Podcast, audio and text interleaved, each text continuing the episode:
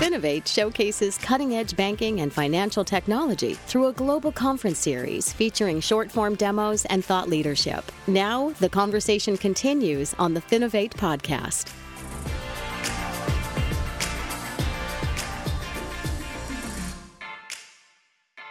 Hi, everybody, and welcome to the Finovate podcast. Joining me today, we have Daniel Goldscheider, founder of the Open Wallet Foundation. Daniel, thanks so much for taking the time to chat with me today. Thank you very much for having me, Greg. So, as we like to do with these episodes, please give us just a quick introduction of yourself and some background on the Open Wallet Foundation to get us going. I am a startup entrepreneur. I sold uh, my last company at the end of, of last year and really started with the Open Wallet Foundation while I was uh, still CEO of that company. And uh, the basic idea was that wallets are becoming really important. And uh, it would be a good idea to work together to create uh, the basic components, the guts for these com- for these wallets. Cool. So, you know, I'd like to start at a really high level because I think this is a concept that maybe not a lot of our listeners has heard of before. Can you start by telling us, you know, exactly what an open source digital wallet is? You know, who needs them, who provides them, and things like that? Yeah, well, maybe we'll we'll start with why why a digital wallet. You know, whether it's it's open source or not. You are taking physical wallets for granted, and when you think about it, a physical wallet is really important for a lot of different things. It's where you are most likely to carry your your money, your cash uh, you probably carry debit cards and credit cards, maybe a driver's license, maybe you know credentials uh, from your from your local golf club. club. Um, you may also have um, uh, even car keys in your wallet uh, because there are now companies that um, combine uh, car keys in the shape of of uh, debit cards. So Wallets are important for lots of different scenarios when you want to pay or prove your identity or prove your, your age. And that's true, of course, not just in the physical world, but in the digital world as well. So a lot of companies have started to um, create wallets, um, big tech companies, smartphone manufacturers, uh, as well as crypto companies, of course, that have started with wallets for you know cryptocurrencies or or NFTs. And uh, because they are addressing so many use cases, and because some of these use cases are really important because you are buying something or you're proving who you are, um, we are convinced that wallets are absolutely critical infrastructure. So, why do this with open source components? You know, there are, in our opinion, three key advantages. The first one is money if you and I develop a wallet and we are cooperating on some of the base functionality of that wallet, we're going to save money. Now, let's assume you have all the money in the world and you don't care about saving money. There is a second advantage, which is saving time. We will likely be faster if we're pooling our resources. But even if you say that you care about neither money nor time, there is Unlikely. a third big advantage, in our opinion, which is interoperability. You know, if you do your thing and I do my thing, uh, and we want to be compatible to each other, we have to work hard to achieve that. If we're using some of the same components and we share those components, we start from a place of interoperability. And we believe this is going to be fundamentally beneficial to everybody. Yeah, no, I mean, I think so, and I love how clearly you're able to to lay out um, those those messages because I think when you kind of phrase it like that, all of a sudden it becomes something like, well, why wouldn't you do this? Why why you know, resist something along these lines? So, what exactly is the Open Wallet Foundation's role um, in in kind of in this industry? Because you don't actually create the wallets yourselves, is that right? That is right. Yes.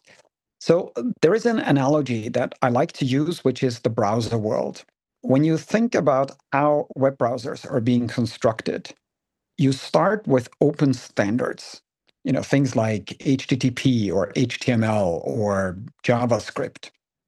They are really fundamental to everything that we're doing on the web. And then you have the browsers themselves, you know, browsers like Google Chrome or the Microsoft Edge browser or the Opera browser uh, or maybe the Samsung Internet browser. All of the browsers I just mentioned are taking advantage of the same open source code base, in this case, something called Blink. Blink is sometimes called a browser engine, sometimes called a rendering engine, but it's basically a combination of lots of different open source projects. And they make it easier for companies like, in this case, Google and Microsoft and Samsung to work together and create browsers that are not just based on the same open standards, but also the same open source components. And we're trying to do the exact same thing. As you say, we're not trying to create wallets, and we're not aiming to compete with SDOs, with standard development organizations. Uh, so just like there are, you know, W3C for for standards that browsers are using, there is the W3C verifiable credential standard. The last thing we want to do is compete with that, or compete with the OpenID Foundation, or the Decentralized Identity Foundation, or the ISO MDL standard. What we'll do is we are creating open source software components on top of these standards, but with one critical difference. Most of the browser projects are dominated by one company. I think it's fair to say that Google has a lot of influence in um, the Chromium project. And of course, Apple has huge influence over the open source WebKit uh, development. And this is why the Open Wallet Foundation is a chapter of the Linux Foundation and is basically aiming to marry open source software with open governance, with the aim of having for profit companies, nonprofits, and the public sector work together on the governance for the open source components for digital wallets around the world. Yeah, no, I mean, it makes, again, it just makes a ton of sense. And I'm really curious what kind of feedback you're getting from the industry. I mean, I guess there's two sides of it, right? There's the financial institutions or the corporates who are potentially getting involved. There's also the end users, the people who end up, will end up using those digital wallets themselves. What type of use cases or feedback are you seeing from from both sides of that ecosystem? Let's start with the corporate and, and FI side. Yeah, so we're a brand new initiative. Uh, we were incorporated just a couple of uh, weeks ago, but uh, we started with 40 entities as founding members, 20 of which are for profit uh, companies and 20 are nonprofits. And we couldn't be more exciting, more excited with the support that we're getting even that early on. You know, you have large companies, some of the world's largest credit card companies, mobile phone companies, um, experts in the field of identity and payment that joined from the get go, as well as some of the world's most prestigious universities and standardization organizations that are partners from launch. And at the end of the day, you know, we are trying to do two things. One, on a very concrete level, we're trying to produce amazing open source software. But on a meta level, we're trying to bring a lot of different companies in different countries coming from different use cases and operating in different sectors together with nonprofits, together with the public sector. And um, we were frankly blown away by the support that we received in the world of FIs as well as completely, you know, outside of it. So because wallets are important not just for tokenizing credit cards and debit cards or for uh, cryptocurrencies, but also for identity credentials and driver's licenses and car keys and room keys and FIDO-Pass keys we are seeing support from a lot of different industries. And I think we have an opportunity to bring them together and let different industries participate and benefit from each other. No, that's really cool. That amount of traction that you've got is excellent, and I think it really speaks to, um, you know, how how necessary the technology is. You know, as you were speaking, I was kind of thinking to myself, um, on the, about that end user side. And is this the kind of technology that end users almost shouldn't even see? I mean, I think there's sometimes in the fintech industry we create things that obviously consumers recognize and they understand. Hey, this is a cool new product. Sometimes we create things that are designed to be so seamless that consumers almost don't even notice them. Like to your point earlier, I don't know who codes my web browser, right? I just come in and expect it to work. Is that the same type of thing you would expect from end users who are engaging with these wallets? Do they really need to understand what's happening, or do they just get to kind of um, hop on and enjoy? Well, let me answer this as a consumer myself and not as uh, the founder of the Open Wallet Foundation. Um, because you know everyone who's using uh, open wallet code can produce wallets that do whatever they want that wallet to to do. As a consumer i think you are exactly right. As a consumer i would say that i want my wallet my digital wallet to behave very much like my physical wallet. And my physical wallet is not getting in the way.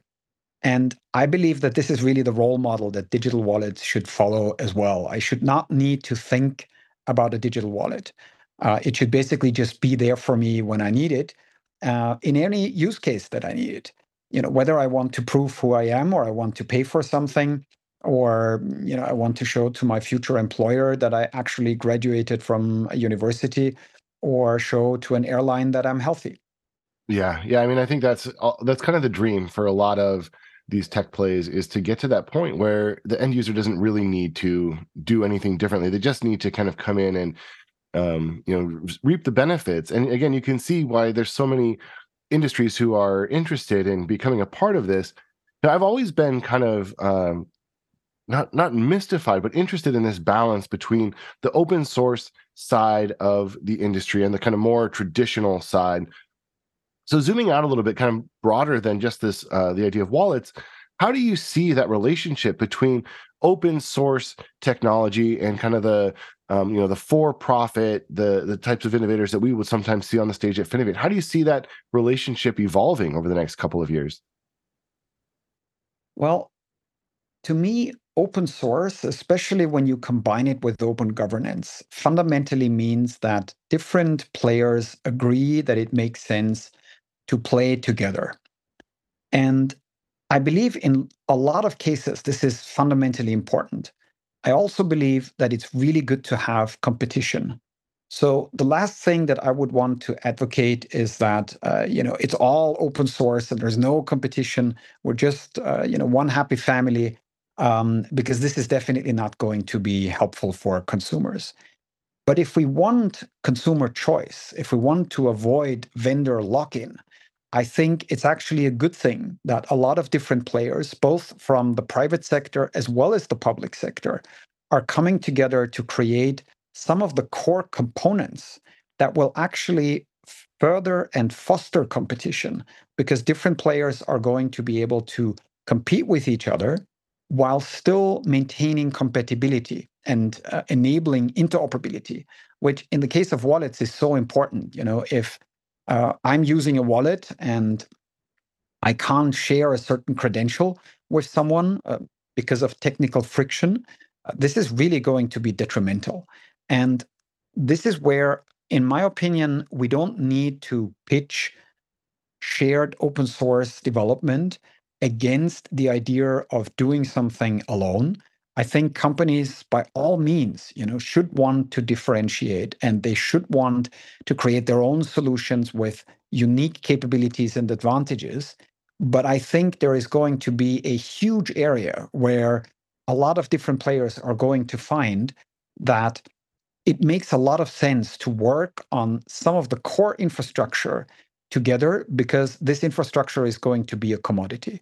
You want this commodity to be secure, you want it to be interoperable. And I believe for those components, open source software, especially with an open governance model that uh, you know the Linux Foundation I think is really known for, is an incredibly good uh, good situation. Yeah, I mean, I think this really gets to the heart of why the financial industry is so unique when it comes to the tech side of it, because obviously you do want to see that competition. You do want people to be able to innovate and create new products. But at the same time, we do have to all be uh, together on certain sides of this, or else consumers are ultimately going to be the ones who suffer. Um, if you can't, you know, it's like sending a, a phone, uh, a picture from an Apple phone to a Samsung phone. All of a sudden, you get that grainy video, and you're like, "Wait a minute, come on! I, I, this has to be possible." I get that you're different brands and you want me to have everybody in the world buy an iPhone, but the idea that I can't send a video to my dad who's a Samsung user without it being grainy is really distressing as a consumer. And I think this is kind of the the piece that we're talking about here. Some of those basic pieces have to work well, or else consumers ultimately will be the ones who can't do the things that they want to do. Um, so it looks like we have time for one more question, and I'd like to end by kind of zooming way out. You know, looking at what the world could look like if everything breaks the way you want it to. You know, what's the best case scenario for how the Open Wallet Foundation can really impact and change the world? You know, Greg, this may come as a surprise, but I'll give you a very defensive answer. I hope that things are going to stay the way they are. What I mean by that is, I was just in Hong Kong and I was able to show my physical passport at the border, and I could have easily rented a car using my driver's license. I don't want that to go away in a digital world. And I think this is actually quite an ambitious mission because there are so many technical formats, both credential formats and protocols. There are so many governments thinking about those formats as well as about the wallets. And I think there is an actual danger that in a digital world, we're going to lose some of the very capabilities that we're taking for granted in the physical world. So, to me, if the Open Wallet Foundation can help to ensure that we're going to retain everything that we're taking for granted and do it in a frictionless digital way, I would already be a very happy camper. Yeah, no, that's excellent, and I think um, when you again when you frame it like that, it it seems again so possible. So um, I'm afraid that's the end of our time, but I've really enjoyed this conversation. Daniel, thanks again for joining me. And if anybody's interested in learning more, I would encourage you to check out the Open Wallet Foundation, Open Wallet Foundation, I should say. Um, and, and yes, Daniel, thanks again for your time. Greg, thank you very much. The Finovate podcast is produced by Informa Connect in association with Provoke.fm Media. Check out Finovate.com for information on Finovate's upcoming shows and to learn how you can get involved. The discount code Finovate Podcast will save you 20% on tickets to all of our events. And you can email us at info at Finovate.com for information on sponsoring, speaking, or demoing. Thanks for listening.